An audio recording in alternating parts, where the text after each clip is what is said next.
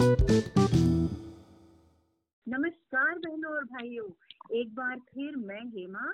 और मैं अंजना आप पहुँचे हैं पंचवटी खंड काव्य के दूसरे भाग में है ना हेमा? हाँ हाँ। और पिछली बार जैसा कि हमने देखा था कि सुंदर सी पंचवटी में लक्ष्मण जी के मन में अनेकानेक विचार आ रहे हैं। वो बैठकर शाम के वक्त अपनी भूली बिसरी बातें बातों को याद कर रहे हैं और अभी उनका जो आनंद में जीवन चल रहा है, उसको सोचकर भी बड़े संतोष से बैठे हुए हैं और अचानक एक चौंका देने वाली घटना घटती है। तो अब आज हम देखने वाले हैं कि वो ऐसा क्या घटा जिससे कि लक्ष्मण जी इतना चौंक गए। बिल्कुल ठीक। इससे पहले कि तुम अपने मीठी वाणी में हमें आगे होने वाली घटना सुनाओ, है ना? मैं एक इंटरेस्टिंग बात बताना चाहती हूँ कि हम्म। हमारे जो प्रिय कवि हैं सुमित्रा नंदन पंत जी तुम्हें पता उन हाँ। लक्ष्मण से केवल मैथिली शरण गुप्त प्रभावित नहीं थे पंत जी भी बहुत प्रभावित थे और यू नो यहाँ तक कि उनका पहले नाम गुसाई दत्त था और उन्होंने लक्ष्मण जी के कारण अपना नाम बदल के सुमित्रा नंदन पंत कर दिया है ना मज़ेदार बात अच्छा रियली रियली मैंने पढ़ा तो मुझे बड़ा मुझे wow, अच्छा लगा। मतलब ये कितने आश्चर्य की बात है मतलब वाह मैं तो बिल्कुल नहीं जानती थी मुझे तो लगा उनका नाम ही सुमित्रा नंदन पंत ही है। मैं मैं भी नहीं जानती थी लेकिन ये दिस वॉज़ अ रेवलेशन हाँ और एक और बात कि पंचवटी ये तो लक्ष्मण जी की बात हो गई है ना? और हम्म। पंचवटी जो है केवल मैत्री चरण गुप्त जी ने पंचवटी पर नहीं लिखा है। हमारे एक और प्रिय कवि जिनको अभी हम पढ़ेंगे आगे चलकर निराला जी। है ना महाकवि अच्छा। निराला उन्होंने हाँ। भी पंचवटी पर लिखा है पंचवटी प्रसंग नाम से है जो कि उनकी अच्छा। परिमल हाँ परिमल कलेक्शन है कविताओं का उसमें है तो अच्छा। हाँ बट उन्होंने अपनी तरह से जैसे इन्होंने छंदमय लयमय लिखा है ना तालमय उस तरह से नहीं निराला जी तो अलग ढंग से लिखते थे तो उन्होंने उस तरह तभी तो उनका नाम निराला था सही ये तो ये अब मुझे समझ में आया तो तो अब देर नहीं करते हेमा अब हमें ले चलो पंचवटी में और देखते हैं लक्ष्मण जी किससे मिलते हैं और आगे क्या होता है है ना? चलो फ़ौरन चलते हैं। चलो।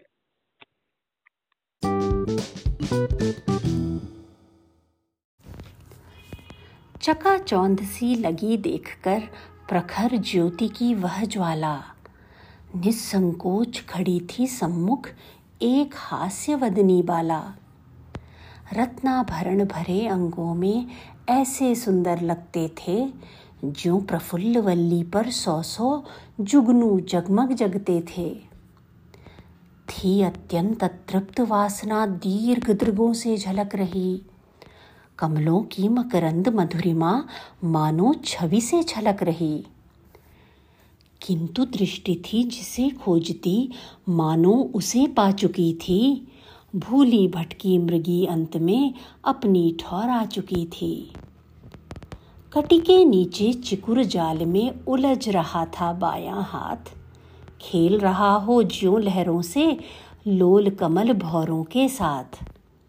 दायां हाथ लिए था सुरभित, चित्र विचित्र सुमन माला टांगा धनुष की कल्पलता पर मन सिजने झूला डाला। पर संदेह दोल पर ही था लक्ष्मण का मन झूल रहा। भटक भावनाओं के भ्रम में भीतर ही था फूल रहा। पड़े विचार चक्र में थे वे, कहा न जाने कूल रहा। आज जागृत स्वप्नशाल यह सम्मुख कैसा फूल रहा। देख उन्हें विस्मित विशेष वह, सुस्मित वदनी ही बोली। रमणी की मूरत मनोज्ञ थी, किंतु न थी सूरत भोली। शूरवीर होकर अबला को देख सुभग तुम थकित हुए। संस्कृति की स्वाभाविकता पर चंचल होकर थकित हुए। प्रथम बोलना पड़ा मुझे ही, प्रथम बोलना पड़ा मुझे ही, पूछी तुमने बात नहीं। इससे पुरुषों की निर्ममता होती क्या प्रतिभास नहीं? संभल गए थे अब तक लक्ष्मण। वे थोड़े से मुस्काए। उत्तर देते हुए उसे फिर निज गंभीर भाव लाए। सुंदरी, मैं सचमुच विस्मित हूँ। तुमको सहसा देख यहाँ। ढलती रात अकेली अबला, निकल पड़ी तुम कौन कहा? पर अबला कहकर अपने को तुम प्रगल्भता रखती हो। निर्ममता निरीह पुरुषों में निस्संदेह निरखती हो। पर मैं ही यदि पर नारी से पहले संभाषण करता तो छिन जाती आज कदाचित पुरुषों की सुधर्म परता। जो हो, पर मेरे बार, बारे में बात तुम्हारी सच्ची है। जो हो, पर मेरे बारे में बात तुम्हारी सच्ची है चंडी, क्या कहूँ तुमसे मेरी? ममता कितनी कच्ची है। माता, पिता और पत्नी की, धन की, धरा धाम की भी, मुझे न कुछ भी ममता व्यापी, जीवन परंपरा की भी। एक, किंतु इन बातों से क्या? फिर भी मैं हूँ परम सुखी। एक, किंतु इन बातों से क्या? फिर भी हूँ मैं परम सुखी। ममता तो महिलाओं में ही होती है, हे मंजुमुखी। शूरवीर कहकर भी मुझको तुम जो भीरु बताती हो, इससे सूक्ष्मदर्शिता ही तुम अपनी मुझे जताती हो। भाषण भंगी देख तुम्हारी हाँ मुझको भय होता है। प्रमदे तुम्हें देख वन में यो, मन में संशय होता है। कहूँ मानवी यदि मैं तुमको तो वैसा संकोच कहाँ। कहूँ दानवी तो उसमें है वह लावण्य की लोच कहाँ। वन देवी समझू तो वह तो होती है भोली भाली। तुम ही बताओ कि तुम कौन हो, हे रंजित रहस्य वाली?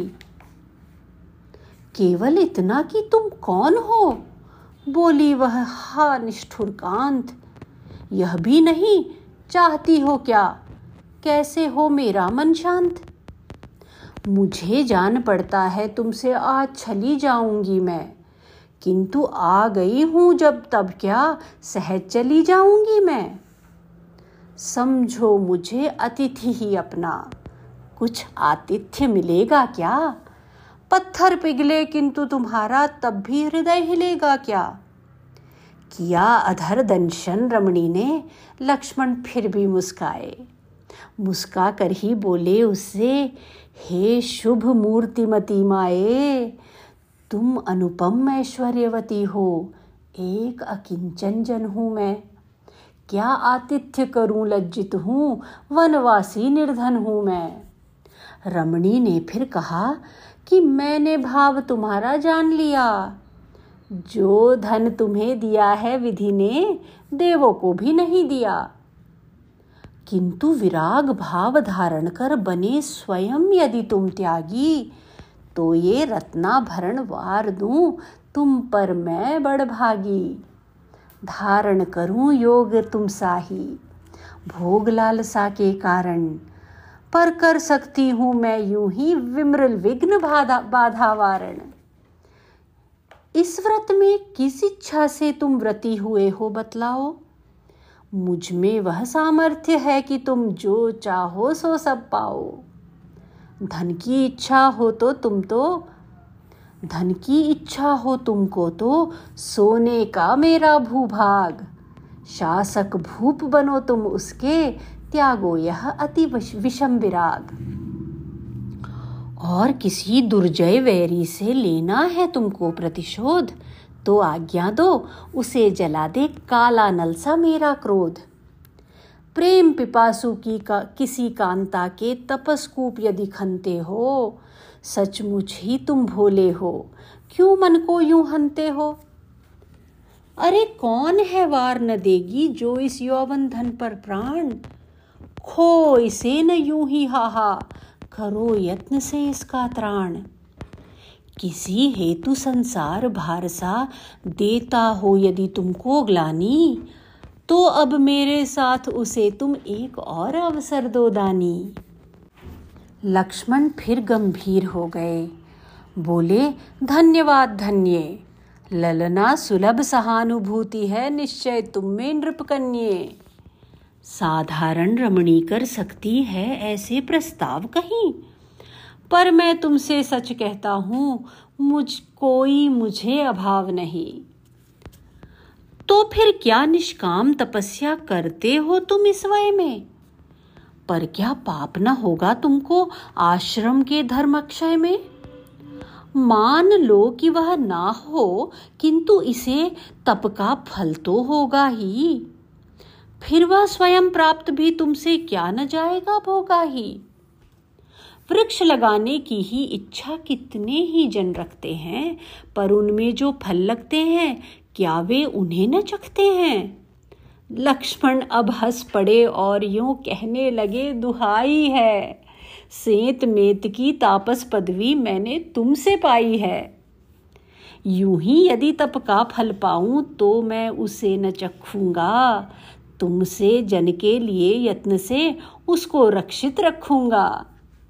हँसी सुंदरी भी फिर बोली, यदि वह फल मैं ही हूँ तो क्या करो बताओ? बस अब क्यों अमूल्य अवसर खोऊं? तो मैं योग्य पात्र खोजूँगा।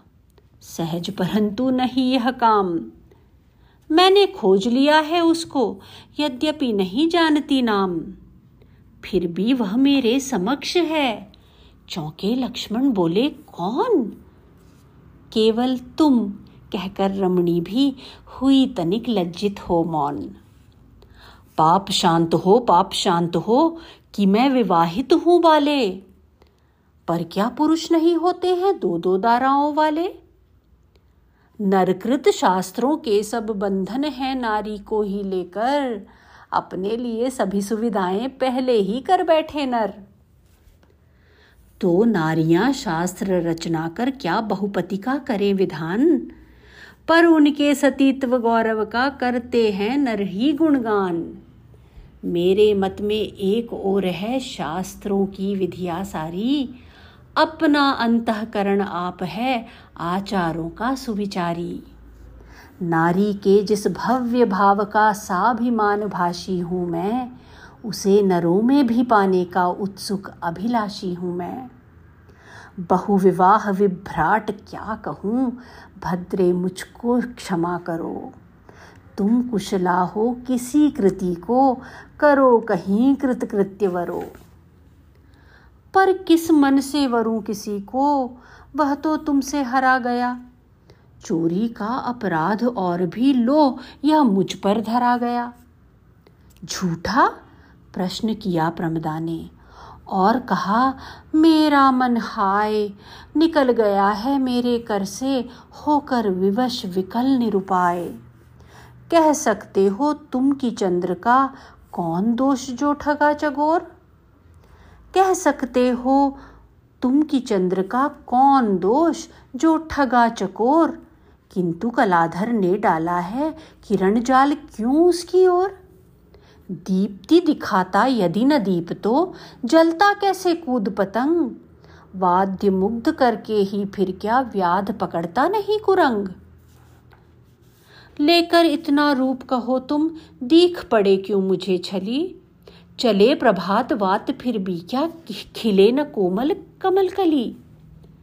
कहने लगे सुलक्षण लक्ष्मण, हे विलक्षणे ठहरो तुम। पवनाधीन पताका सीयो जिधर तिधर मत फहरो तुम। जिसकी रूप स्तुति करती हो, तुम आवेग युक्त इतनी। उसके शील और कुल की भी अवगति है तुमको कितनी। उत्तर देती हुई कामिनी बोली अंग शिथिल करके, हे नर, यह क्या पूछ रहे हो? अब तुम हाय हृदय हर के। अपना ही कुलशील प्रेम में पढ़कर नहीं देखती हम। अपना ही कुलशील प्रेम में पढ़कर नहीं देखती हम। प्रेम पात्र का क्या देखेंगी?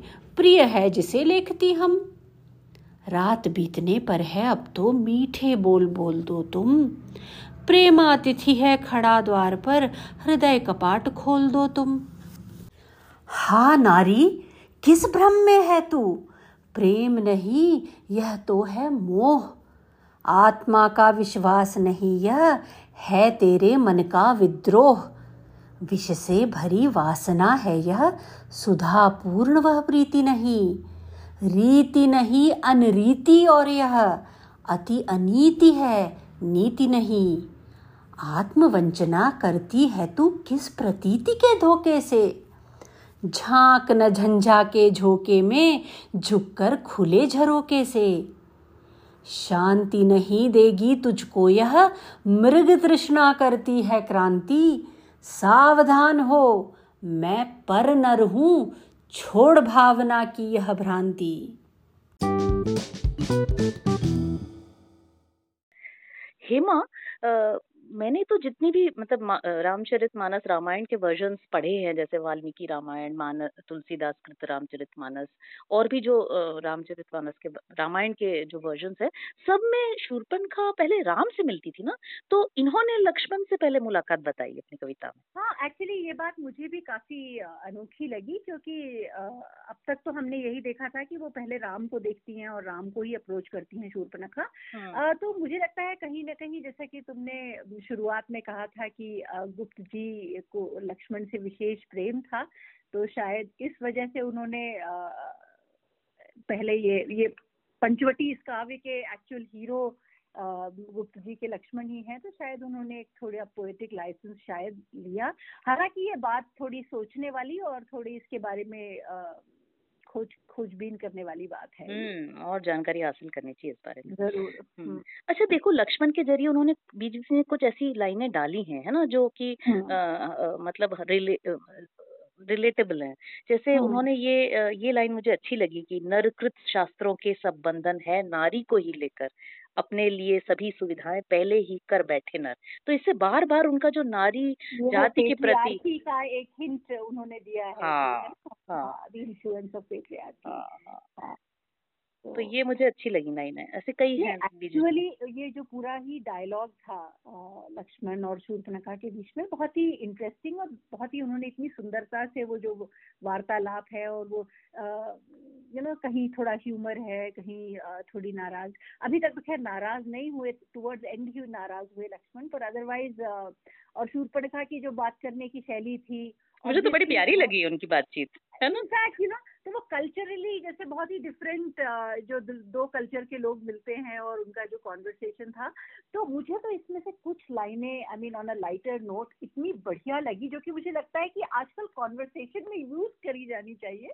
जैसे कि वो जो एंड में कहते हैं ना झाँक में झंझा के झोंके में झुककर खुले झरोके से तो मुझे तो लगता है ये बात कई लोगों को कहने लायक है। हाँ और ये भी तो कितनी बढ़िया जो उन्होंने कहा कि लक्ष्मण ने हे विलक्षण ठहरो तुम पवनाधीन पताका सीओ जिधर तिधर मत ठहरो तुम। ये मुझे लगता है हम पर भी एप्लीकेबल होता है पर मैं ये कह रही हूँ ना ये हाँ। कितना बोरिंग है ना don't act smart be careful बोलने की जगह ये यू नो पवनाधीन पताका सीओ हाँ, जिधर तिधर मत ठहरो बहुत ही सुंदर ये लाइन तो मैं तो ये मैं तो ये यूज़ करने वाली हूँ कॉन्वर्सेशन में मैं तो वेट कर रही हूँ अभी क्या किसके ऊपर इसको यूज़ किया जाए। आ, हाँ, लेकिन बहुत तो, ही सुंदर लिखा है है ना? बहुत सुंदर। आई I मीन mean, वो जो एक पूरा जो कॉन्वर्सेशन है इस भाग में तो पूरा बहुत ही सुंदर है। आई रियली एंजॉयड इट तो अब आगे देखेंगे कि पंचवटी में आगे क्या होता है। uh, तो उस तक के लिए इंतज़ार रहेगा। और हम सबसे अब लेते हैं विदा। Bye bye